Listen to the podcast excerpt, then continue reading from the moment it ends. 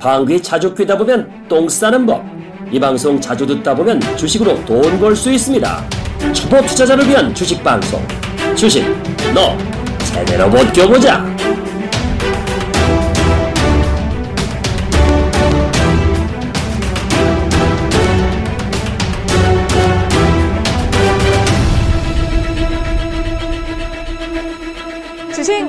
제대로 바뀌어보자. 안녕하세요, 여러분. 주식 너 한번 제대로 바뀌어보자. 금요일에 녹화를 해서 여러분을 찾아가는 시간인데요. 오늘 장이 정말 크게 폭락을 했습니다. 어제가 마지막일 줄 알았는데 또 오늘 또다시 밑바닥을 잡아 드리는 데는 북한발 이슈가 있었는데요. 시장이 워낙 어려웠던 만큼 오늘 특집으로 무국 선생님과 단둘이 진행하도록 하겠습니다. 자, 고소영 그리고 정여신이 함께 풀어가는 시간인데요. 무국 선생님 일단 인사 말씀 들어볼게요. 네, 안녕하십니까. 오늘 아주 그냥 주식시장 아주 폭락장을 맞았습니다. 저 북한 애들이 왜 그러는지 모르겠어요. 아주 그냥 정신없이 그 여러 가지 그 이상한 행동들을 많이 하는데 오늘은 그 부분을 집중적으로 어 분석해 갖고 이럴 때 어떻게 대응을 해야 되는지 같이 한번 고민을 나눠 보겠습니다. 네, 사실상 이제 우리 시장을 덮쳤던 변수들을 하나씩 뒤로 들어가서 짚어보도록 할까요? 제일 먼저 불확실성을 줬던 거는 뭐 중동 호흡기 증후군 메르스 이후로 시장이 출렁거렸습니다. 물론 그 이전에는 내추럴 엔도텍 파문이 있었고요. 그 이후로 메르스가 좀 지나갈까 했을 때는 금리 인상 관련된 우려가 있었고 또 금리 인상 우려가 조금씩 잦아들려고 할 때 중국 증시에 폭락이 있었습니다. G2가 정말 난리다라는 얘기를 할 때 또 우리 머리 머리 쪽에 있는 북한이 또 변수를 만들어줬네요. 자, 북한만 별수 오늘 어떻게 보셨는지 일단 무국 선생님께 시장 개괄적으로 좀 들어보도록 할게요. 일단 오늘 북한발 변수 때문에 우리 장이 1850까지 봤어요. 나스, 아, 코스닥은 아, 619까지 봤고 아주 툼에 나오니까 대부분들 투자자들이 멘붕이면서 이럴 때 많이 흔들려서 매도하는데 저는 저를 아는 뭐 준호보 카페에 있는 그 우리 카페 어, 동지 여러분들한테는 어떻게 했냐면 그냥 정화판 끄고 나가시라 그랬어요. 이런 날은 대응할 생각하지 말고 쳐다보지도 말고 이런 날 대응하려고 그러면 오히려 그 흔들립니다. 그러니까 어 그래서 보유하신 거 평가손 상태에서 그냥 흘러 보냈다가 이 상황이 진정되면서 뭔가 전환점 나올 때 조절 그때 조절해야지 오늘 같은 날은 조절하면은 여러분들 다칩니다 해갖고 오히려 정가파 끄고 나가는 전략 아니면 오늘은 파생 시장 매매하시는 분들은 아주 그냥 적극적으로 매매하는 날이에요. 변동성이 어저께 양매수로 제가 어 콜하고 풋옵션을 샀는데 오늘 급락 파동에서 풋옵션이 150% 수익 났더라고요. 어. 그리고 당연히 그럼 콜은 휴지됐겠죠. 네. 그런데 여러분들 보세요. 300만 원을 같이 넣었어요. 하나는 600한 50대고 하나는 거의 한 30만 원 정도 됐어요. 그러면 합치면 어떻게 돼요? 플러스죠. 플러스죠. 그리고 그거를 또 잘 이용하면 어떻게 해요? 이거는 평가손 상태니까 아직까지 만기 구조 안 남았죠? 그러면 요거를 냅두고 푹 갖고 조절했다가 콜로 이동해서 급락했다 반등하거든요. 그거 이용하면은 그러니까 이런 파생 시장의 매매가 시장을 지배했고 또 하나는 오늘 같은 날 외국인들이 그동안 선물 쪽에서 계속 매도하다가 네. 매수를 했어요. 그러니까 외국인들이 오늘 같은 날 왜 매수했을까요?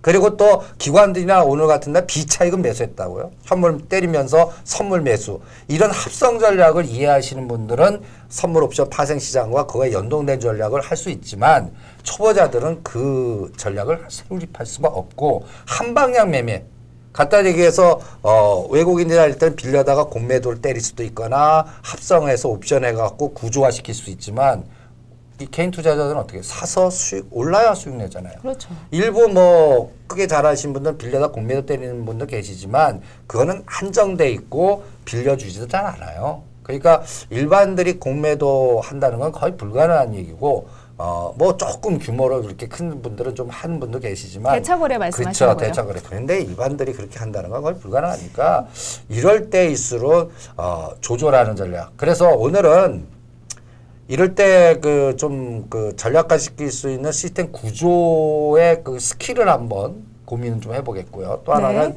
어 상대 가치 전략이라고 있습니다. 상대 가치 전략. 상대 가치 전략이요? 예. 현재 저평가된 종목과 고평가된 종목을 가지고 하는 건가요? 어떤 걸까요? 아, 이게 어떤 간단히 예를 들어서 오늘 같은 날 네. KT라든지 삼성생명이라든지 생명 그 내 경기 방어주라든지 KT 네. 같은 거는 오히려 안 빠지거나 버텨요. 그러니까 거의 2000 수준이나 1850 수준이나 똑같아요, 거의. 그런데 다른 그 기관들이 많이 갖고 있거나 일반들이 많이 갖고 있거나 그동안 좀 급등했던 종목들은 아. 급락을 해요. 그렇죠. 오늘 하락폭이 정말 어마어마하더라고요. 10% 이상 급락하는 종목들이 그래서 수많았어요. 거의 단기간에 예. 8월 초에서 지금까지 거의 반토막된 것도 있어요. 순식간에. 어. 그러면 예를 들어 KT도 갖고 있고 다른 급락 종목에서 내가 갖고 있는데 어느 날 갑자기 이런 폭락에 한 30에서 50% 빠진 종목이 있다. 그럼 이게 상대 가치 전략이래 어떨 때는 네. KT를 반을 파는 거예요. 어, 현재요. 예. 그래서 내가 갖고 있는 그 같은 가격에서 30%나 50 빠진 걸로 하나 정해서 이동해 놓는 거예요. 음. 그 다음에 한 5일에서 10일 이 상황이 이제 뭐 전쟁인데 뭐 여러 가지 리스크가 지나놓고 뭔가 안정됐을 때는 이 급락한 종목들이 그 갭을 순식간에 메꿀 때 네. KT는 기본적으로 가는 자기 자체의 경기 방어라든지 어떤 기준 라인이 있어요. 그럼 장이 급격하게 다시 1850에서 2000 돌아섰어요. 네. KT 지금과 비슷해요. 상당히 엉덩이가 무거운 종목이기 때문에 그렇죠. 근데 이런 다른 급락 종목들은 그 떨어진 폭에 어떤 건 20에서 30%가 복구될 수가 있어요. 음. 그러면 어때요? KT 전량 파는 게 아니라 우리가 시간 여행을 하고 KT는 목표해 갖고 한 4만 올 때까지 시간 여행을 하기로 한 거 아니에요? 네. 그 와중에 오늘 같은 이런 것들이 거의 천재지변이라든지 어떤 돌발 변수라든지 간단히 해서 위에나 평가자라든지 남 북한이 언제 포소 갖고 이렇게 급락할지 하루 만에 50포인트 급락할지 아무도 예측 못 하거든요. 이런 천재지변 같은 돌발 변수 나올 때 네. 그런 사례 이용해서 이 가격의 변동성을 이용해서 상대 가치 전략으로 속도 그걸 이용해서 KT 반을 팔아갖고 예를 들어서 뭐 서브티엔이라든지 네. 차바이오텍이라든지 이런 걸 사놓고 한 한 달 정도 두고 보면 이게 갑자기 어, KT가 뭐 예를 들어서 한 5% 움직일 때 이게 30% 움직이면 어떻게 해요? 그때 그 밑에 산 거를 팔아서 다시 KT로 그때 KT는 워낙 큰 움직임이 없을 테니까. 뭐 좀 뭐 지금 자리보다 조금 올라가더라도 네. 이 변동이 이게 2, 30% 복구한 거 그렇죠. 갖고 그 수익을 예, 예. 훨씬 더 많은 그러면 그그살반산 거 갖고 KT를 더 살 수도 있겠죠. 그렇죠. 이런 게 상대 가치 전략이에요. 음. 이게 이제 그 헤지펀드들이 그 나라별로도 쓰고 네. 그 업황 갖고도 쓰고 종목 갖고도 해요. 음. 이게 이제 그래서 IT 중에서는 삼성전자, SK하이닉스 갖고도 이- 이런 또 대차 매매 비율 갖고 상대 가치 전략, 상대 족조 전략 이런 것들을 매크로 전략으로 많이 해 먹어요. 그러니까 우리 일반들은 못 하잖아요. 상, 상당히 고급 전략인 것 같아요. 일반 분들은 사실 떨어지면 어, 이거를 추가 매수를 해야 될까요? 아니면 그냥 더 가지고 있어야 될까요? 이런 고민만 하시는데 만약에 현재 뭐 KT라거나 다른 종목을 가지고 있었다면 경기 방어적인 성격을 가지고 계시다면 이런 부분에서 좀 대응을 하시면 그렇죠. 좋을 것 같네요. 아니 간단히 해서 현금이 있으면 오늘 투매 같은 날 있을 때 추가 매수를 하시거나 이런 분도 계시는데 만약에 삼성생명이나 KT 갖고 계신 분들은 오늘날 박수 치고 계실 겁니다. 야 다른 건 폭락하는데 내 거는 버텼어. 뭐야, 버텼어. 근데 이걸 사고를 싹 바꿔보는 거예요. 음. 다른 게 상대적으로 접, 이런 천재지변이나 돌발변수에 급락했을 때에는 그 시기를 이용하는 거죠. 그래서 일부 반을 팔아서 시간 원래 계획한 거는 아직까지 멀었고 그러면 일부 반 팔아서 그 종목을 사서 한 어떤 때는 이런 매매가 5일 만에 해도 나올 수 있어요. 어, 옛날에 네. 연평도 해- 연평해서 연평도 폭격한 때도 있었죠. 네, 그렇죠. 그때는 지금보다 그때는 완전히 뭐그 뭐 폭격을 해갖고 그 우리 연평도 주민 마을이 어, 지금보다는 거의 뭐 더 심했던 상황인데 그때 어떻게 됐는지 아십니까? 딱 5일 후에 그 연평해 그 포- 폭격 이후에 연평도 포격 사건 그 이후에 그때 막 그때 또 종합주가 급락하고 막 전쟁 난다 막 여러 가지 했는데 그리고 나서 일주일 후에 주가가 그 폭격 난 거하고 일주일 후에 주가 기억나세요? 몇 프로 변동성이 있을 것 같으세요? 저희 그때는 아직 학생이어가지고 주식 시장에 입문을 하기 전이었어요. 얼마만큼의 차이가 있었나요? 5% 급등했어요. 5%요. 예. 인덱스가 예. 그러니까 우리가 상식적으로 아니 전쟁 나고 폭격하고 그러는데 그 이후에 연속성 없었고 그걸로 종결됐고 또 사로 또 확산이 안 됐고 네. 그러다 보니까 이제 그 악재를 딛고 그리고 또 악재 때는 사람이 놀래서 투명하면 물량이 어떻게 돼요? 아, 또 싸게 가벼워지고? 적당하거든요. 이번에 오늘 어, 코스닥 쪽에서 그런 현상이 보였어요. 7월 21일이 코스닥 업황이 788포인트였는데 업종 지수가 네. 그때는 뭐 성장주 사라 막 이렇게 했는데 실질적으로 오늘 619까지 빠졌어요. 네, 사실 코스닥 시장에서 오늘 2,046억 원 개인이 순매도세를 보였다고 합니다. 근데 이 부분이 참 의아하신 분들이 계실 것 같아요. 선생님, 일반적으로 시장이 하락했다라고 보면은 수급 상황을 볼 때 개인만 매수세를 보이고 외국인과 기관은 파는 게 많이 포착이 되잖아요. 근데 5월에서 7월 달에 시장의 개인 비중의 전반적인 에너지가 코스닥으로 다 갔어요. 그리고 신용융자 잔고가 거래소보다 더 많아요. 코스닥 시장이요. 예, 그때 4조 1000억까지 갔어요. 코스, 거래소는 뭐 한 3조 6천억, 7천억인데 그게 털린 거예요. 또 의도치 않게 그러면 물량이 나오게 된 그러니까. 지금 최근에 아침부터 갑자기 호가가 급락하면서 그 퍼렁역이 강제 매도 담보 부족에 의한 그거는 하, 시장가 하중가로 나가거든요. 그게 그게 시세를 깎아먹는 거예요 코스닥 종목. 그 그거는 어떤 면에서는 주가가 떨어지면 떨어질수록 담보 가치가 떨어지겠죠. 그걸 다른 돈으로 메꾸거나 아니면 다른 주식으로 담보를 높이지 않으면 어떻게 되겠습니까? 강매 나가거든요. 반대 매매로 그렇죠. 인해서 지금 그게 오늘 같은 날 무지 나왔다는 얘기예요. 그러면 어떻게 보면 뒤집고 놓고 보면 그 간단히 얘기해서 대기성이 있던 매물이 털렸다는 얘기거든요. 그러면 가벼워졌다는 얘기거든요. 그런 현상이 지금 이런 투매장에서 꼭 나와요. 그러다 보면 이런 급락 종목들 그러면 선수들이나 큰 자금 갖고 있는 사람들은 그걸 기회로 아 이제 신호 털렸어 이제는 매수해도 돼 그렇죠. 오히려 큰 손들에 의한 또 이런 투매 물량 걷기 게임이 또 코스닥 시장에서는 또 나오고 있습니다. 그러니까 이게 참 그래서 머니 게임 시장은 어 내 돈 갖고만 해야 돼요. 빌려서 일 때는 이런 현상이 꼭 나와요.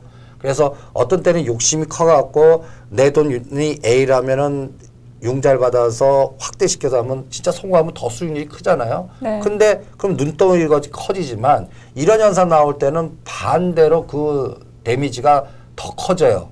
그래서 현금으로만 갖고 있으면 내가 예를 들어서 뭐 20% 30% 빠져도 견디거나 담보 그 시간만 지나면 복구하면 끊고 나올 수 있는데 이런 담 그 신용을 썼을 때는 강제로 털려요. 룰이 거기에 딱 결정이기 때문에 네. 이 담보 부족 어느 선 이하 내려오면 그 다음 날 뭐 반대 매매가 나가게 돼 있어. 그거를 메꾸지 못. 근데 지금 일반 투자자들이 여기도 걸리고 저기도 걸리고 그걸 담보로 유출 그뭐 더 제공 못했을 때 강제 매도 당하는 거죠. 아 그럼 정말 우리가 말로만 듣던 정말 그 말 그대로의 깡통 계좌. 그렇죠. 지금 그래서. 어, 어제 오늘로 코스닥에서는 그 개미의 개미 지옥, 개미들의 눈물 아주 피눈물이 네. 그냥 엄청나게 쏟아지는 장이었습니다. 그러니까 참 그 이 방송을 듣는 분들은 그거를 습득하신 분들은 그 이 성장주들에 대해서 그 계속 경고해야 되겠어요. 어 치- 특히 6월달, 7월달에 122격이 100% 이상 급등했고 다들 좋다고 그럴 때 심지어는 실적이 좋게 나와서 어, 눈높이가 높아져도 그게 인위적으로 120선까지 급락하면 잘못하면 고점 대비 반토막도 나올 수 있으니까 제가 컴투스도 예를 들었죠. 14만 원대 매도해갖고 이게 10만 원도 깨질 수 있습니다. 한미약품 뭐다 대장주들 지금 그 대장주들이 거의 반토막이 됐어요. 예를 들어서 메디포스도 또 오늘 제가 보니까 깜짝 놀랐어요. 16만 원까지 갔던 게 8만 원 8만 원이요? 예. 오늘요? 오늘. 아이고. 근데 그런 종목들이 코스닥이나 이런 성장주 허다해요. 말은 안할 뿐이지. 그렇죠. 예. 그러다 보니까 요새 그 저희 방송 듣고 KT 사신 분이라든지 아니면 오히려 더 이상 나빠질 거 없어 하고 건설주들 산업이 오히려 데미지가 적어요. 오히려 대형주가 이제는 데미지가 적고 이런 현상이 지금 나오고 있기 때문에 음지가 양지되고 양지가 음지되는 자연현상 같이 이 주시장도 참, 어, 너무 좋게만 보는 거를 어느 선에서는 조절해야 되는데 거기에 너무 휩쓸리다 보니까 아, 6월달, 7월달에 그 증권사가 됐던 어, 투자자가 됐던 너무 쏠림이 셌었어요. 네, 맞아요. 이게 이게 지금 후유증으로 어, 지금 그때 당시에 지금 뭐 위에나가 평가 잘하될지 저 북한 애들이 대포를 쏠지 이거 누가 알았겠습니까? 그거 못 맞추거든요. 그런 상황에서 환경이 자꾸 바뀌다가 투매가 나오니까 어쩔 수 없이 물량이 털려버리는 이런 현상이 지금 전개되고 있습니다. 그래서 참 오늘 전광판 끄고 나갈 수 있는 사람은 지동 갖고 사신 분들은 나갈 수 있는데 네. 신호가 나서 그거는 나갈 수도 없이 어느 털려요. 그래서 참 그리고 제가 말한 전략도 못 세워요. 그렇죠. 왜냐면 아무래도. 반을 끊어서 형벌 다른 걸로 이동하는 거는 내 돈 갖고 산 주식만 가능한데 그렇지 않고 신용 담보 그렇게 하는 것들은 그것부터 먼저 풀어 갖고 천철 나온 다음에 해야 되거든요. 그러니까 이 전략이 상대 가치 전략도 안 된다고요. 네, 일단 뭐 어떻게 대응을 해야 하냐라면서 또 무국선님한테 많은 분들이 또 문의를 하셨을 것 같아요. 이 방송 들으신 분들은 이 전략 잘 기억을 해 놓으셨다가 또 월요일장에서 적용을 해보시면 좋을 것 같은데요. 일단 뭐 북한 같은 이런 지정학적인 이슈는 사실 지금까지 봤을 때 그리 오래 지속되지는 않았잖아요. 그래서 제가 오늘 그 과거에 김일성 사망부터 네. 우리 그 준어버 카페 보면 그 통계 사례가 올라가져 있습니다. 그걸 보시는데 과거에 대포 쏘고 뭐, 뭐 서로도 붙고 막 여러 가지 했을 때 그 사건이 터지고 나서 일주일 동안에 종합주가지수 변동 보고 통계를 쫙 봤어요. 그랬더니 뭐 빠진 케이스도 있어요. 그 부시 대통령이 악마의 축 얘기해갖고 악의 축, 네, 악의 축. 해갖고 뭐좀 전 세계가 이제 완전히 전쟁 막 이렇게 확산된 이란과 우- 북한 뭐 네. 이런 상황이 있을 때 한 하락한 적이 있었고 대부분은 우리 지정학적 리스크가 어떤 학습 효과가 있냐면 그거를 지나간 이유는 급격한 회복. 급격한 회복. 그러니까 오히려 우리나라 그 데이터를 보면 전쟁 그 걔네들 폭탄 쏘고 난리 쳤을 때 사서 안정됐을 때 판다. 이게 또 시스템 룰이 나오더라고요. 그래서 저는 요번 흐름은 저는 9월 3일을 하나의 기준점으로 잡아드리고 싶어요. 왜 하필 9월 3일일까요? 그게 중국이 가장 중요하게 이슈화시키고 했던 전승 기념일. 그리고 우리나라 대통령께서 또 가신다고 그러고 네. 그 다음에 이제 전 세계의 정상들이 다 거기서 모이는 그런 어떤 상징적인 의미의 9월 3일 날 일단 어 김정은 저기 북한 쪽그 그 네. 거기 또 걔도 가는지 모르겠어요. 예. 근데 거기서 어떠한 뭔가 그 정리가 좀 있을 것 같고 또 하나는 제가 오늘 그 카페에던 어떤 글을 올릴 때 쟤네들 전쟁 못 일으킨다. 단언컨대 못 일으킨다. 일으키면 걔네들 시스템 죽는다. 왜냐하면 중국에서 석유 파이프라인 끊는 순간에 쟤네들은 일주일도 못 버티는 경제 논리고 아까 사석에서 농담 얘기했지만 뭐 예를 들어서 비행기나 전차가 기름이 있어야 가는데 싸우다가 기름 떨어지면 하겠습니까? 그러니까 단 하나 믿는 게 핵이라고요. 그러니까 경제력이 있어야 전쟁도 합니다. 그래서 저는 어떤 의미에서는 항상 그, 그게 가죠. 오히려 저는 이 현상 보고 저 김정은 시스템이 위태로운가? 내부적으로 뭔가 불안한 부분이 있나? 그럴 때는 어떻게 외부에 적을 만들어 갖고 시스템 강화해서 그 체제를 공개하거나 숙청을 하거든요.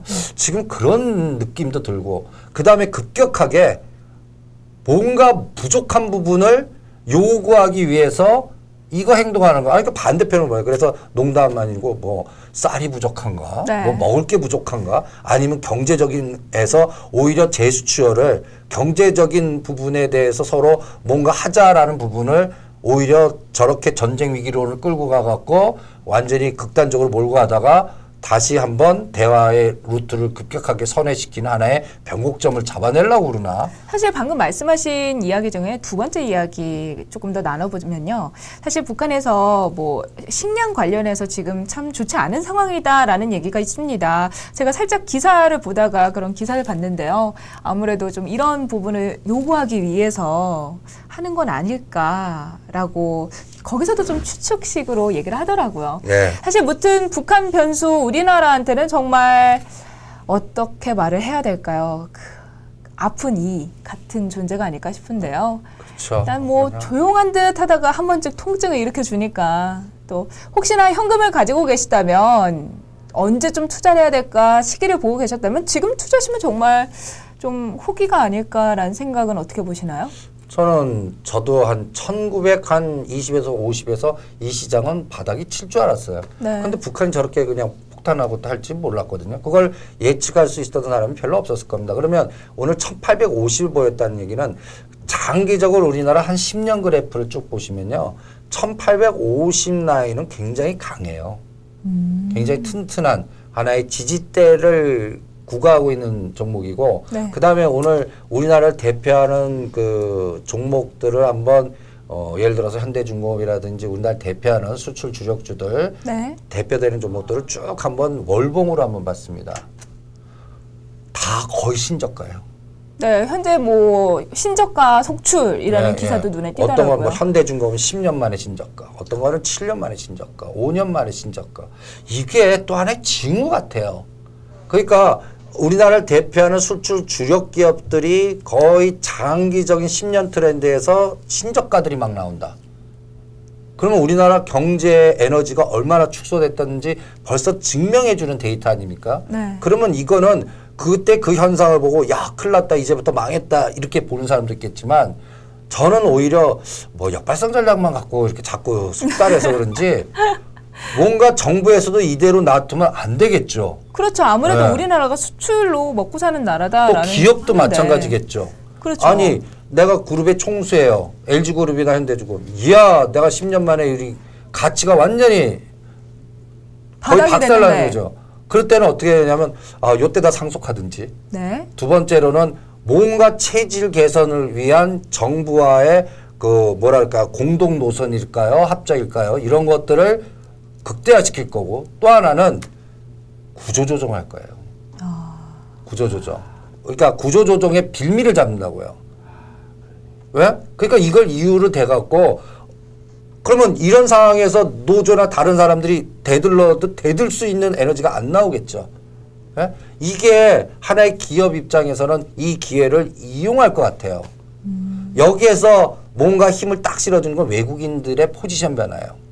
아직까지는 외국인들이 현물에서는 매수가 안 하고 있습니다. 네, 선물만 오늘, 샀고요. 매도를 하면서 11거래일 연속. 예, 예. 근데 비차익 쪽에서는 계속 매수 들어와요.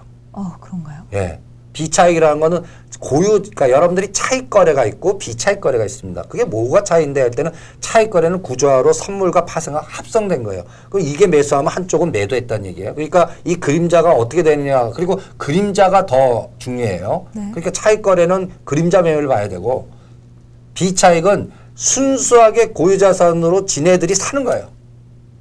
그럼 기관들이 비차익 매매로 고유로 산다는 얘기는 이거는 저평가됐거나 더 이상 빠지고 자기네들이 자기네 그 고객 돈이 아닌 순수하게 사 모은다는 얘기거든요. 그러면 이거는 비차익은 굉장히 중요한 사인이에요. 그러니까 오늘 투매 나올 때 1850에서 기관들이 거의 1,500, 600을 샀다. 이것도 하나의 중요한 징후거든요. 그럼 뭘 샀을까가 또 중요하겠죠. 그러니까 요때 기관 매수 상위, 외국 매수 상위 보면 거기서 대형주가 나와요. 사실 비차익 거래 조금 더 쉽게 말씀을 드리자면요. 이제 바스켓으로 고평가군과 저평가군을 나눠 놓고 저평가돼 있는 걸 사고 고평가돼 있는 걸 파는 전략이라고 하더라고요. 그게 차익 거래. 네, 그게 차익 네, 거래인가요? 그게 차익 거래. 제가 방금 잘못 봤네요. 네, 일단 뭐 헷갈리실 것 같아서 좀 어, 예를 들어봤는데 비차익 거래가 아니라 차익 거래네요. 아.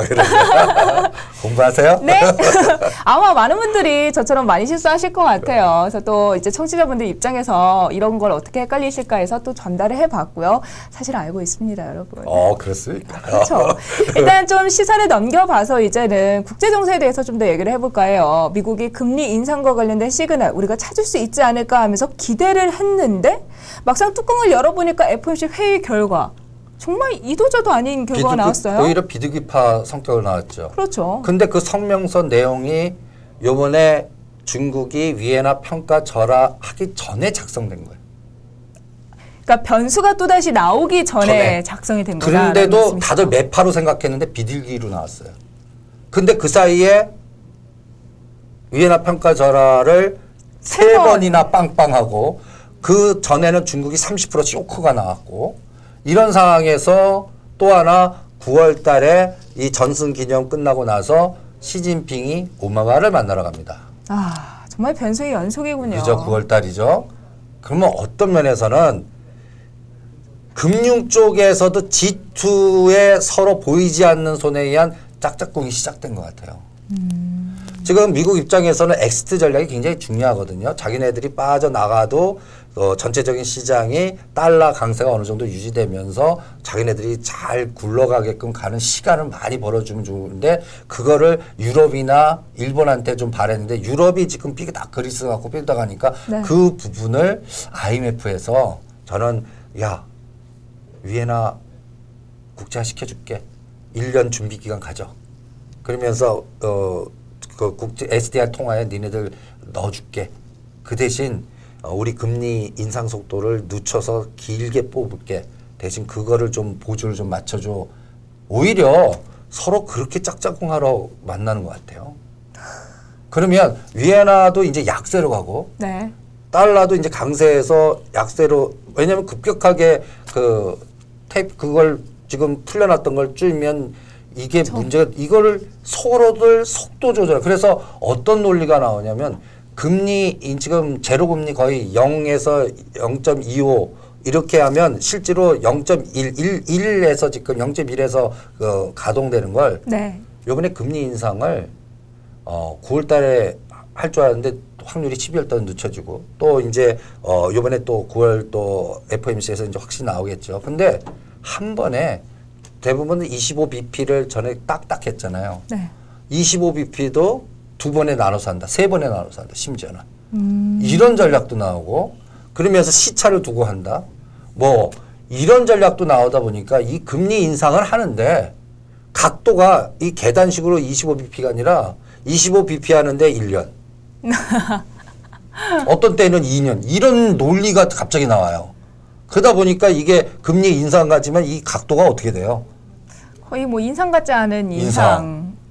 그러니까 이런 상황이 서로 보이지 않게 교통 정리를 지금 시키기는 금융 쪽에서 G2 네. 그러면서 어 글로벌 위에나의 위상을 높여주는 대신 이 반대급부로 서로 어 뭔가 그 우리가 보면 짜고 고스톱 치는 느낌도 들어갔고 이런 상황에서 뭔가 금융 섹터에서도 우리 중국의 위상이 점점 커질 것 같아요.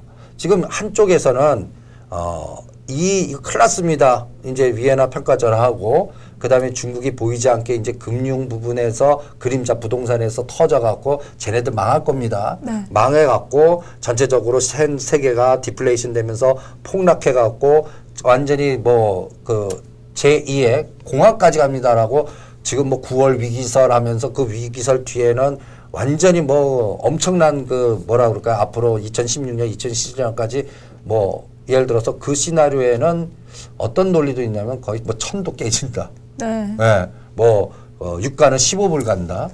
예? 예, 예. 뭐 이런 이런 논리가 막 나, 또 그런 밑바닥이 있거든요.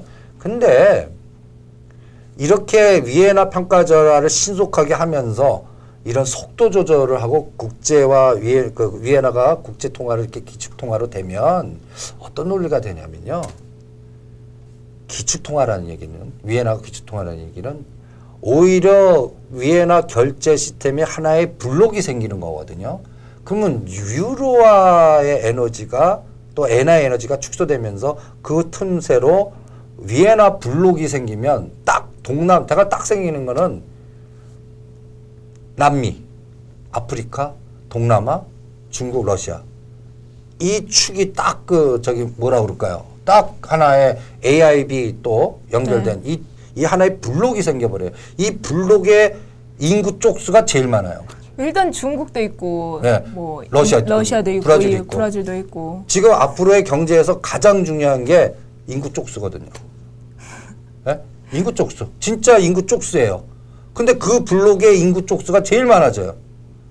그럼 그게 파워가 될 수가 있다고요. 그래서 야 이게 앞으로 10년의 큰 틀을 볼 때 인구 쪽수와 연동돼서 뭔가 할 수 있는 게 식량 부분, 먹거리 아니에요. 그 다음에 또 거기에 또 그 시장에서의 어떤 자기네들끼리의 위에나 결제하면서의 시장의 내수 수출 뭐 이런 것들의 연결. 그러면 물류거든요. 서로 왕래하거나 그 블록이 생긴다는 얘기는 그래서 일대일로 전략이라든지 걔네들이 뭐 예를 들어서 뭐 그 동남아까지 연결되는 무슨 고속도로를 뚫는다, 전철을 뚫는 뭐 KTX 같이 무슨 어 고속철도를 뚫는다 이런 게 보이지 않게 정치적으로 다 연결돼 갖고 앞으로 10년의 미래를 이렇게 쫙 잡아놓는 것 같아요. 그거를 미국이 용인해 준 것 같아요. 중국의 그런 구상을 미국이 용인을 한 것 같다라는 예. 부분. 예, 지금 말로는 미국 미국에서 보, 공화 보, 공화 보수당에서는 중국 망해라. 뭐 서로 일본 내하고도 싸운다. 지금 심지어는 가장 그 부상하는 게 트럼프. 트럼프 분이 되면 막 전쟁할 것 같아요. 예? 그분이 그것도 그분도 약간 쇼맨십이 있어갖고 상당히 그 뭐라 그럴까요? 그 강하게 막 그 논조를 내밀거든요. 네. 그래서 그분이 하는 그, 그 외신 뚝 보면 그분 대통령 되면 모든 게 다 박살날 것 같아요. 예? 어, 그- 그리고 말씀을 그- 좀 세게 하시는 너무 세요. 예. 그러면서 또 국민들은 그걸 또 환호해요. 자극적이라서. 그러니까 자극적인데. 그래서 나는 미국의 허경영 같아요. 사실 뭐 여담이지만 허경영 씨 그때 되게 인기 좋았잖아요. 그러니까 지금 승률은 올라가는데 막상 대통령? 그 나면 저는 그렇게 강경하신 분이 되지는 않을 거다. 저좀 합리적인 선택을 하겠죠. 예, 그래서 지금 뭐 힐러리 그 민주당 그 후보가 계속 떨어지고 뭐 그렇지만 공화당 내에서도 또 서로 경쟁하거든요. 그거를 최종 보시고 그때 진짜 트럼프 되 그때 긴장하시고 어, 지금은 그 부분 갖고 뭐 미리 겁낼 필요는 없겠다. 아, 일단 뭐 미국 걱정하기 전에 우리 시장에 대한 긴장도가 워낙 높아가지고, 자, 뭐 미국 시장 보시기보다 우리 시장 보느라 급급하실 것 같아요. 자, 일단 뭐 그렇다면 이번 주는 내리 하락을 했고, 외국인들의 매도세고 진정되는 국면이 보이지 않았는데, 다음 주 우리 좀 투자 전략 어떻게 세워봐야 될까요? 그래서 아까 9월 3일에 상황을 얘기했죠. 네. 다음 주도 별반 별반 그- 싱거운 예 장세. 아니요 아니요 그 강제 털리는 물량이 계속 나올 것 같아요. 이게 한번 그 급락하면요 네. 바로 안 돌아서요. 돌았으면 두들겨 맞고 돌아서 그러니까 예를 들어서 우리 한미약품 대장주잖아요. 네. 60만 원에서 37만 원, 네. 45만 원, 33만 원, 오늘 40만 원. 음. 근데 고점 점점 낮아지고 저점도 저점 점점 낮아. 낮아지죠. 대장이 그래요. 1등 대장이. 그러면 다른 것도 뭐 마찬가지로 뭐 아모레퍼시픽, 아모레지, 그다음에 한국 주철관, 또 메디포스트 뭐 여러 가지 종목들 한번 다 뭐 산성 P&C 그동안 뭐 오뚜기 뭐 오뚜기도 순식간에 거의 바- 거의 반토막 되려고 그래요. 이런 종목들이 급락하면 네. 반드시 대반등은 주는데 첫 번째 파동 대반등보다 두 번째가 작아지고 저점 낮아지면 주도주가 재편이 돼요. 문제는. 그러니까 여러분들이 그 8월 달, 9월 달까지는 특히 9월 그 어, 중요한 맥점이 3일 다음에 제가 15일을 또 잡아드려요. 15일은 또 뭐냐면 뉴 삼성 물산이 상장됩니다. 그거하고 그거하고 무슨 상관이 있는데 이것도 파생 시장은 커요. 저는 여기서 급락시킨다 선물 모으는 세력들이 뉴 삼성물산 상장되고 연말 12월물 갖고 큰 게임 할 것 같아요. 지금 급락시켜서 수익을 냈거든요. 네. 그럼 뉴 삼성물산이 상장되면 뉴 삼성물산이 시가 상위 몇 위 될 것 같습니까? 시가 상위 10위 안에 들어갔지요. 2등 합니다. 2등인가요? 와. 삼성전자 다음에 뉴 삼성물산이에요. 그러면 1등, 2등이 삼성그룹이에요. 그게 굉장히 중요한 겁니다. 왜냐하면 지금 1등 삼성전자, 2등 2등 뉴 삼성물산 아, 이제 들어간다. 아직은 아니죠. 현재, 현- 현재. 삼성전자 그럼 현대차 차, 그 다음에 한국전력, 한국전력, SK하이닉스. 이렇게 가는데 9월 15일 이후부터는 삼성전자, 뉴 삼성물산 이렇게 가버려요. 그 다음에 현대차, 한국전력 이렇게 현대차, 한국전력이 이제 서로 막 싸우고 있고요. 네. 그러면 인덱스 게임 long short 하는 애들은 뉴 삼성 물산과 삼성전자만 딱 잡고 현대차 딱 잡고 두 개지만 옛날 전차 군단 딱 음. 전차 군단만 갖고 딱 leading하죠. 네. 그런 적이 또 온다는 얘기예요. 그래서 아까 그 대기업들의 그룹주들이 10년 최저가 이게 징후가 이제 이것만큼 싸지는 게 없다 그러면 두 개 전차 군단 딱 잡으면 밑에서 이제 대형주가 서서히 예, 바스켓 매매 그 차익 거래가 네. 그때 나와요.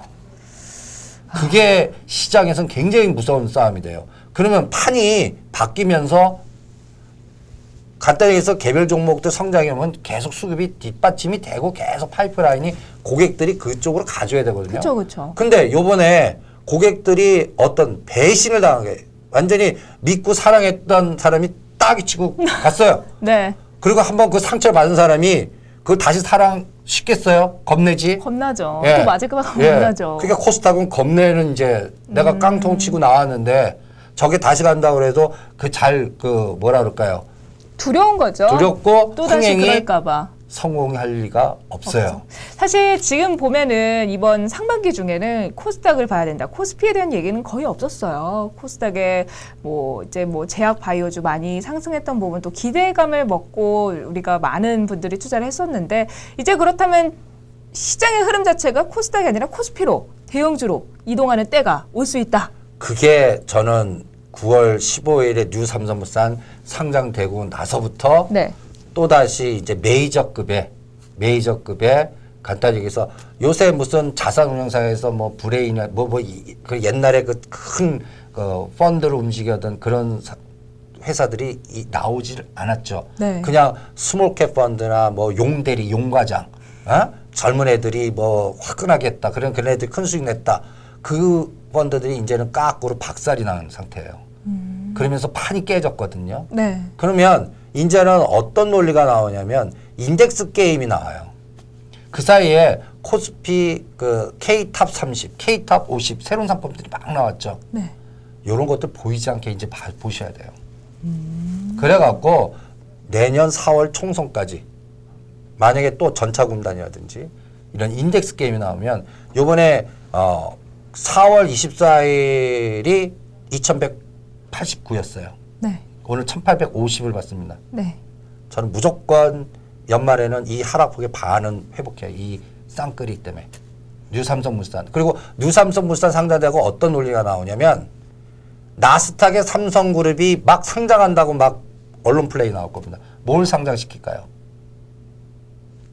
계열사 중 삼성 바이오 계통을 계속 해서 나스닥에 상장시킨다.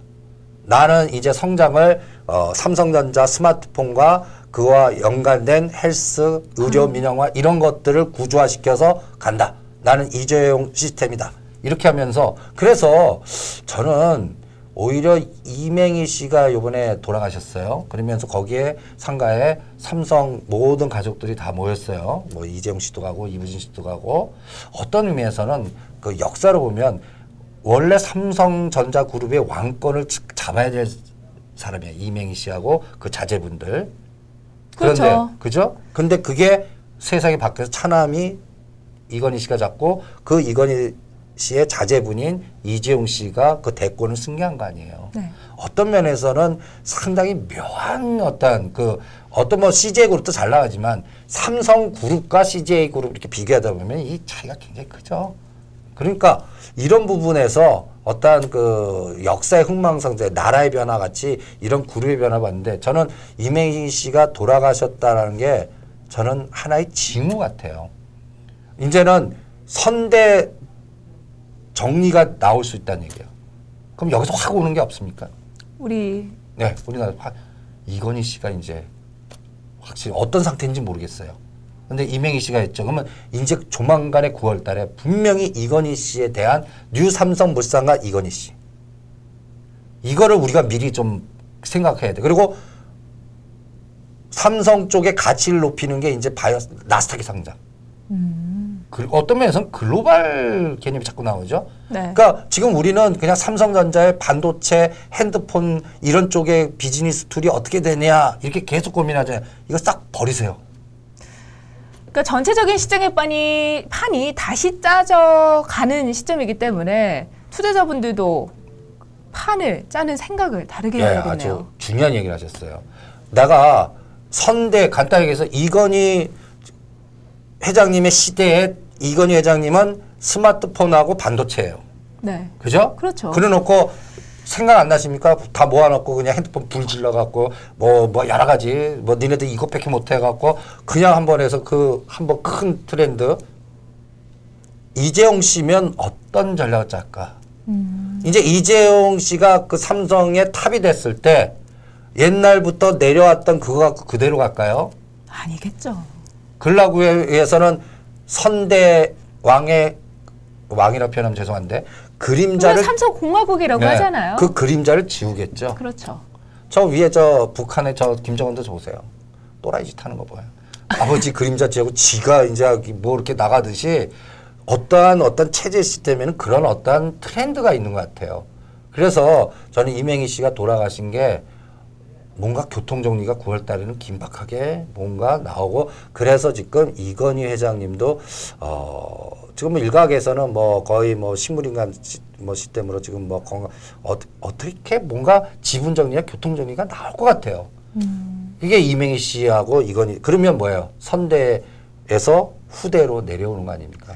네, 세대 교체가 되기 때문에 일단 뭐 사업적인 부분에서도 개편이 될 수 있을 것 같고 그래서 new new라는 게 중요한 것 같아요. new 새로운 삼성물산. 새로운 삼성물산. 그러면 저는 어 뭔가 딱 하면 여러분들 돈 갖고 계신 분들은 서부 T&D를 사십시오. 그 다음에 용산 지역에 있는 부동산을 갖고 계시면 부동산을 꽉 잡으세요. 그 다음에 다음 정부에서는 그쪽에 뭔가 큰 변화에 뭐 또 옛날에 한강 르네상스하고 또 그 제가 이런 그 소설을 한번 씁니다. 지금은 완전히 소설 같은 가상 시나리오예요. 옛날에 오세훈 시장이 한강 르네상스 하다가 막 여러 가지 하다가 실패한 프로젝트 있죠. 세비 둥둥섬 세빛둔둔섬하고 뭐 해서 뭐 그 뭐죠 그 저기 그 김포부터 저기 그 서해안까지 가는 그 아래안 백길 네. 뭐 이런 것도 다 구축해 놨는데 그게 다 망가졌잖아요. 정권이 뒷받침 안 되니까 그게 다 한 거거든요. 다음 정부에서는 용산에서 저기 개성이나 저기 그 뭐지 해주까지 배 타고 가 물류 용산에서 해주까지요. 예, 북한. 그렇게 되기 위해서는 지금 오늘 무슨 대포 쏘고 이런 난리 치는데 그 말 같지도 않은 소리를 하냐. 그죠? 이런 상황이 만약에 현실화되는 남북 간의 그 예를 들어서 어 정치 시스템 그대로 유지하면서 왕래 시스템이 될 수 있는 환경에 뭔가 변화가 국제적인 트렌드로 나왔다 한번 생각해 보세요. 사실 방금 말씀하시는 게 정치적인 그런 분쟁이나 이런 건 그대로 있지만 경제적으로 협력한다라는 말씀이신 거잖아요. 그쵸. 왜냐면 쟤네들 돈과 뭔가 뭔가 부족. 요번에 나는 이 대포 쏘고 이게 먹 먹을 게 없고 경제력이 진짜 이건 바닥을 가는 것 같고 그 다음에 잘못해서 중국이 삐끄덕거려 갖고 석유 딱 끊으면 전에 한번 아그 사적에 저 위성 윙공에서 저기 우리 한반도 쪽에 때 우리 남한만 뻔하고 북한은 저 평양만 조그마하고 완전히 까맸잖아요. 섬인 줄 알았어요. 네, 섬이 이게 이제 극단으로 더 가는 것 같아요. 그러니까 이거를 풀어야 돼만 쟤네들이 정권 유지할 수 있는 상황까지 가니까 먼저 지금 이런 군사적 갈등을 하고 거기에서 이제 파이프라인 해갖고 북 주변에다가 그러니까 저는 요거를 어디에서 촉을 발라면 아베가 북한으로 확 가는지 한번 볼래요. 걔네들은 또 요것도 노려갖고 그냥 원산 쪽에다 자기네들 거점 만들려고 네. 할 거거든요. 한번 이런 생각도 한번 해보세요. 만약에 진짜 국전 전쟁에 와서 아, 전쟁이 터졌거나 아니면 그 북한에도 구테타 같은 정변이 났다. 네. 그러면 어떻게 됐을 것 같아요? 어떻게 됐을 것 같냐고요? 예. 정변이 만약에 북한에 전쟁 비슷하게 서로 내부에서 군들끼리 붙어갖고 정변 사태가 막 났어요. 그럼 우리 군이나 미군이 바로 진격할 수 있겠어요? 그건 전쟁이에요. 안 되죠. 중국 쪽에서 중국 군이 오겠죠. 인민군이 와요. 그러면 어떻게 될까요? 걔네들이 그 말뚝 받고 거점 만들어서 옛날 한사군 만들까봐 걱정해요. 아, 그러니까 일본 애들도 네. 그런 상황에 어떠한 국가 기조에서 뭐 왜냐하면 자기네들 군대를 보내려면 그 지역에 우리 국민이나 보호해야 할 네, 대상이 자산이 있어야, 있어야 돼요. 거죠. 그러니까 우리가 갈 수 있으면 저기 그 황해대 쪽에다가 네. 제2의 개성공단 같이 막 지어놓는 거예요. 우리 자산들을. 음. 일본 애들이 그러려고 그래요. 원산에다가. 어. 내 돈을 니네들 갖다 해서 일본과 북한하고는 저게 안 청산이 안 됐어요. 네. 그 일제 시대에 그 뭐 여러 가지의 그 부분을 청산 청산시켜서 돈 왕창 줄게. 원삼 지역의 거점에 이 터를 우리한테 줘라. 음. 그럼 거기에 공단 비슷하게 만들어 갖고 자유 특구 같이 만들어서 자기네들 일본 기업들 막 해갖고 일본 국민들 넣고 기업 거기다 집 이게 다 보이지만 그게 문제였을 때 군대 집어넣어 버릴 수도 있거든요. 그러다 보면 저 북한이 네. 이쪽은 일본, 이쪽은 저 중국 잘못하면 이게 이게 이게 잘못하면 앞으로 10년 트렌드 그러니까 우리 정부도 이걸 생각하고 자꾸 이렇게 쟤네들이 말안 이렇게 자꾸 이렇게 대, 배격하지 말고 어떤 수단과 방법이든 우리 자산이나 거- 거기다 심어놔야 돼요. 근데 지금 현 정부에서는 약간 트렌드가 아니더라도 저는 다음 정부나 다음 싱크탱크는 반드시 그 전략 쓴다고 봅니다. 그렇게 쓸 때는 어떻게 돼요? 체제는 유지해도 왕래가 될 것 같아요. 그 왕래가 되면 물류잖아요. 네. 근데 제가 왜 용산 거점 얘기하냐?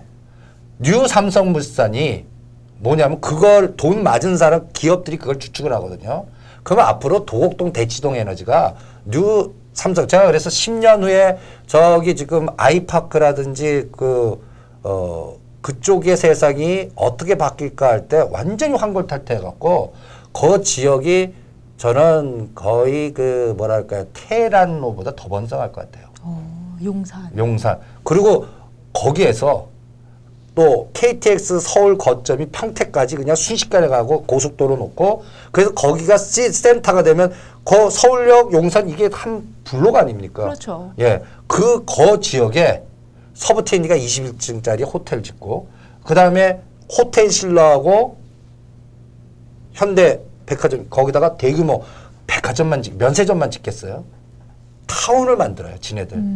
그런 거에 또 옛날에 롯데 그 그룹 롯데 관광개발이 개발을 하고 있던 그 실패했죠. 네. 그것도 재개되면서 이게 어 서부 이천동, 동부 이천동까지 나오면서 강안으로 접혀갖고 또 한강 르네상스 분명히 다음 서울시 시장 나오거나 누구 나오시 꼭 프로젝트 만듭니다.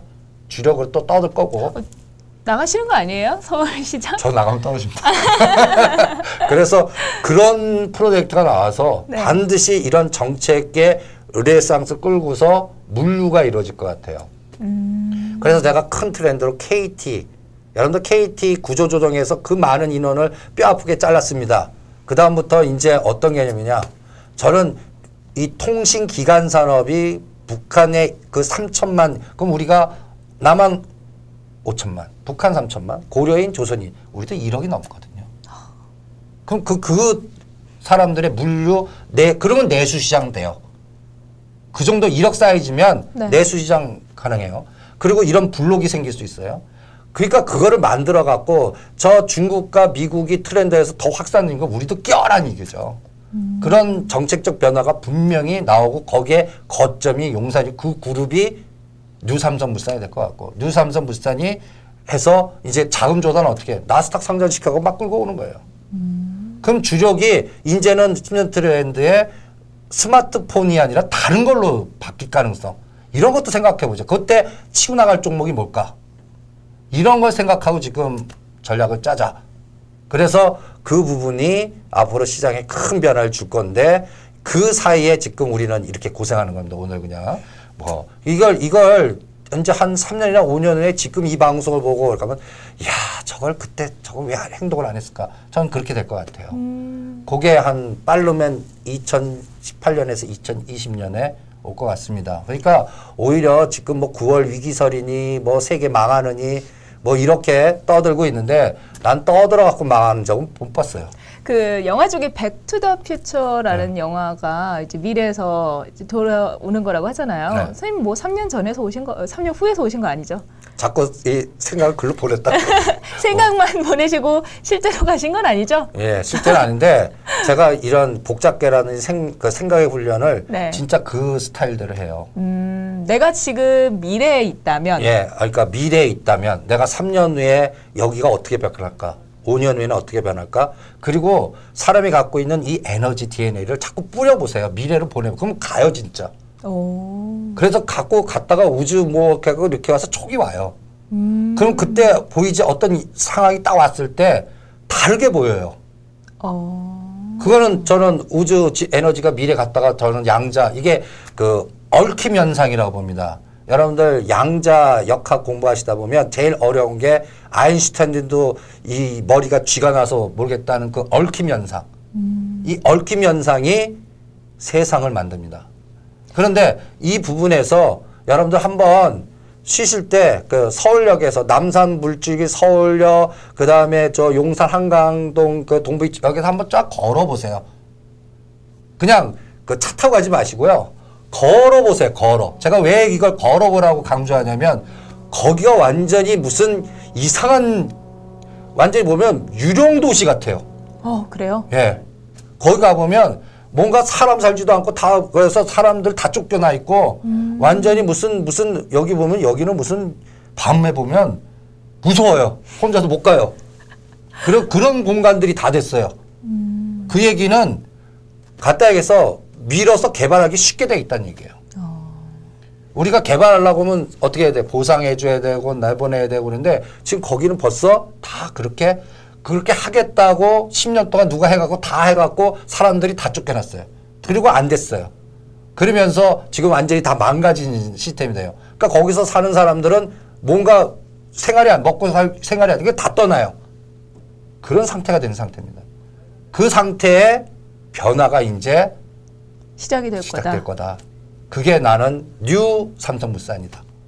New 삼성물산이 그 거점을 딱 잡고 저도 부동산에 관심 있어 갖고 그 서부이촌동부터 용산 그 국방부 뒷거리에 가갖고 다들 그때 거기가 오면 그 우리 용산 참사해 갖고 이렇게 건물에서 돌아가신 분들 그 그게 다 거기에 후유증 그런 거거든요. 근데 보면 다 건물에 이렇게 못 박혀 있거나 다 이렇게 해서 유령이에요. 그러면 야 여기 이렇게 해서 어 요만한 그 좀 허스름한 집 같은 거 이런 것들 사놓고 이렇게 하면 누가 다 갖고 있어요. 이미 예, 사지도 못해요. 벌써. 벌써 그분들은 벌써 보내신 거죠. 벌써 생각을 하신 거겠죠. 네. 근데 내가 그 다 그게 보이지 않게 삼성그룹 같아. 아, 네, 사실. 네. 그렇다고 합니다. 우리가 생각할 때 이 기업이 이런 투자를 왜 해? 라고 생각을 하지만 사실 기업은 투자를 나설 때 짧게는 5년, 길게는 10년 혹은 그보다 훨씬 먼 미래까지 예상을 하고 투자에 나서기 때문이라고 하죠. 자, 용산 계속해서 뭐 이제는 사람이 살기에도 참 어려울 만한 부분이 있다라고 말씀도 하셨는데 앞으로 더 개발이 기대되는 부분도 있고 또 그동안 많이 에너지가 응축돼 있는 도시인 것 같습니다. 자, 그 부분이 이제 에너지를 폭발할 때가 된 것 같은데 우리 증시도 좀 그 에너지를 폭발할 시점 바로 9월 15일 New 삼성물산이 시장의 모습을 드러내는 날이 아닐까 싶습니다. 자, 여러분, 우리 무 선생님과 함께 시장에 대한 이야기 정말 세밀하게 나눠봤습니다. 그쵸? 근데 또 저는 중국 얘기 또 살짝 안 하면 아쉬울 것 같아요. 중국 상해종합지수 오늘도 4% 넘게 하락을 했는데 중국은 도대체 어떻게 되어가는 걸까요, 선생님? 중국은 조작 국가예요. 조작 국가요? 예, 국가에 의해서 지금 위에나 평가 절하했다는 게 간단하게 지금 중국 망한다, 그림적인 부동산 망한다 이 논리인데 네. 저는 10년 동안 겁내지 마십시오라고 합니다. 이제는 금융 시스템을 키우겠다는 저는 위에나 국제화 트렌드 1년 미국이 시간 줬고요. 그러면서 이제 시진핑이 미국 가요. 그러면 여기도 9, 9월이 분기점이에요, 중국도. 네. 그러니까 요번에 보면 이 구자에서 뭔가 이렇게 다 모여요. 그런데 어, 상해 증시는 저는 당분간은 3,500개면 땡기고 4,000 넘으면 두둑에 맞는 박스에 좀 갇혀 있을 것 같아요. 3,500과 4,000이요, 네, 박스 삼- 예, 박스권. 전번 저점이 그 30% 급락할 때 저점이 3,300대였습니다. 그리고 4,180까지 갔다가 요번에 3,500만 같으면 4,000 이렇게 왔다 갔다 해요. 그러면서 위에나 평가 절하도 했고 그다음에 이제는 보면 금융과 관련된 정책들이 막 나올 거예요. 또 그래서 뭔가 지준이 인하라든지 여러 가지 지금 겁내는 게 또 평가 절하면 어떻게? 평가 절하는 저는 6개월 동안은 안 하고 다른 정책 쓸 거라고 봅니다. 그러면서 미국 갔다 와서 뭔가 구축 시스템이 이제 걔네들이 성장을 유지하기 위한 지금 가장 걱정이 7%가 꺾일 거다. 그리고 그 부분이 얘네들이 어쩔 수 없이 그게 붕괴될 거다. 그걸 겁내시는데 저는 벌써 그거를 겁낼 필요 없이 미국하고 벌써 짝짝꿍되면서 뭔가 그 예를 들어서 7% 유지하기 위해서는 저 동남아나 이런 쪽하고 짝짝꿍 해갖고 뭔가 풀어버리면 되거든요. 그러니까 걔네들이 자기네들도 어쩔 수 없이 돼버리면 딴 나라에서 터져야 돼요. 브라질에서 터지든지 네. 아니면 뭐저 아프리카에서 터지든지 가장 또 중요한 유럽 쪽에서 유럽 쪽에 이제 중국의 그, 그 수출 여러 가지 그 연계되는 부분인데 중, 그 유럽에서 터져주든지 근데 저는 그리스 문제는 이제 당분간은 좀 뭐라 그럴까요? 힘을 잃었어요. 예, 예, 크게 뭐 뭐, 약- 부각될 것 같지 예, 예. 않아요. 그리고 브라질이 조금 찝찝해요. 브라질요. 예, 브라질. 그런데 브라질도 망하지는 않게끔 뭔가 조절할 것 같아요. 그러니까 어, 브라질 국채에 투자하신 분만 좀 고통스러우실 것 같고 일단은 중국을 끌고서 완전히 망가지는 시스템은 안 것 같고 그리고 제가 1년 시간 준 게 여러분들 다음 정부에서 서로들 짝짝 왜 2016년 11월이 미국 대선이에요. 그러니까 위에나 그거 딱 1년 그거 준 것 같아요. 그래서 이게 참 얘네들 보면 참 보이지 않게 참 대단하다. 그 유태계 쪽 아이들아 앵글로 섹슨계 그다음에 또 이 중화 요쪽 라인 애들이 참 뭐 뭐라 그럴까요? 지네들끼리 어떤 짝짝꿍할 그막 앞에서는 대판 싸움 같지만 뭐 서로들 이렇게 보면 이렇게 파이프라인의 연결고리가 구조화시키는 건 대단한 것 같아요. 그래서 어, 다음 정부의 대권 잡은 사람이 요거를 교통정리할 것 같아요. 그러니까 그 1년 시간 동안은 저는 판 절대 안 깹니다. 오히려 요번에 급락한 거에 대한 어느 정도 수순해 갖고 다시 재작업이 들어갔는데 그때 이제 우리가 체크해야 될 거는 판이 바뀌나. 그래서 제가 지금 자꾸 들여다보는 게 다시 전차 군단 같은 또 뭔가 시스템 매매에 의한 뭔가 트렌드가 나오나 이걸 주로 볼 것 같고요. 그다음에 어, 급락한 종목들도 뒤풀이 파동이 있습니다. 근데 판이 바뀔 때는 그동안 소형주나 중소형주 하신 분들은 끊고 나와주세요. 내가 산단가가 얼만데 이런 생각하지 마시고 만약에 판이 완전히 바뀌면서 확인되는 건 10월 달 같아요. 그때는 이제 늦어요. 그때는 기회 안 줘요. 그럼 완전히 판이 바뀐 쪽으로 달려야 되거든요. 그러니까 요 부분만 9월 달 한 달 쫙 하면서 이 9월 달에 여러 가지 그 국제적인 변수라든지 이런 것들을 같이 체크하셔 갖고 뭔가 조절하시고 그다음에 오늘 딱 보니까 어 사람들이 거의 탈진 맹붕 상태더라고요. 어 제가 어떤 저도 어, 이 경험치를 굉장히 중요하게 생각하거든요. 어 하루에 100포인트 빠진 적 보셨어요? 아니요, 저는 뭐 어, 2008년도에 없으셨어요? 2008년도에 학교 다니고 있을 때죠. 어, 생각보다 어리신데요. 아, 생각만큼 알아요. 어, 2008년에는 하루에 90에서 100포인트 빠진 날 있었어요. 아, 하루에. 하루에요. 예. 뭐 때문에 그렇게 그, 그 리만 때 파산 그 금융 예, 예, 예. 모기지 사건. 예. 근데 지금 오늘 딱 1850포인트 딱 빠지는 보고 이게 항상 받은 이런 쌓인 징후가 있거든요. 음. 아, 그래서 그래 터질 만큼 터졌다 맞을 만큼 많이 맞았다 그러면 이럴 때는 뭔가 대응보다는 아까 그 뭔가 이렇게 좀 안정될 때까지 좀 텀을 두든지 아까 얘기한 대로 상대 가치 전략이라 뭔가 조절해 가면서 판세가 바뀌는 거면 점검해 보시면 뭔가 전환점이 나오지 않을까. 그래서 앞으로 1, 2주가 이거를 체크할 수 있는 그래서 9월 3일하고 15일 마디를 딱 보셔갖고 여러분들 이렇게 한번 체크해주세요. 9월 3일, 9월 15일에 내가 갖고 있는 주가의 저점이 높아지는 게 살아나는 거고 낮아지는 거는 뭔가 조금 이상한 거고. 지금 대비. 그렇죠. 네, 아, 알겠습니다. 그렇게 한번 측정을 한번 해보세요. 아, 일단 중요한 이슈는 결국 9월인 것 같습니다. 9월에 다양한 이슈들이 산적해 있는 만큼 그 장세를 기다려야 될 것 같은데 오늘 말씀하신 것처럼 오늘 저점과 9월 3일, 9월 15일의 저점을 체크해 보면서 이 종목 내가 결국 가지고 갈 종목일지 아닐지 또 체크를 해보시면 또 기록을 해놨다가 그런 재미도 있지 않을까 싶네요.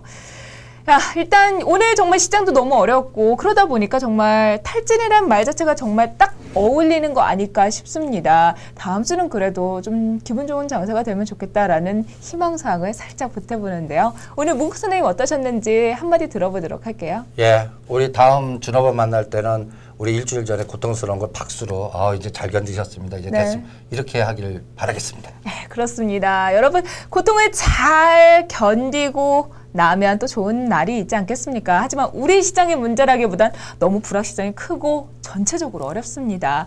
자, 이런 판세 속에 오늘 금요일 장 마감을 했기 때문에 잘 쉬시고 주말 잘 보내시고 월요일에 재충전하면서 시장에 대응하시면 좋을 것 같습니다. 주식 너 한번 제대로 바뀌어보자. 오늘 무국 선생님과 함께 여러분들에게 시장에 대한 궁금증 해결해 드리는 시간이었습니다. 여러분과 함께해서 참 좋았습니다. 정현신이었고요. 무국 선생님 함께 하셨습니다. 네, 감사합니다. 감사합니다.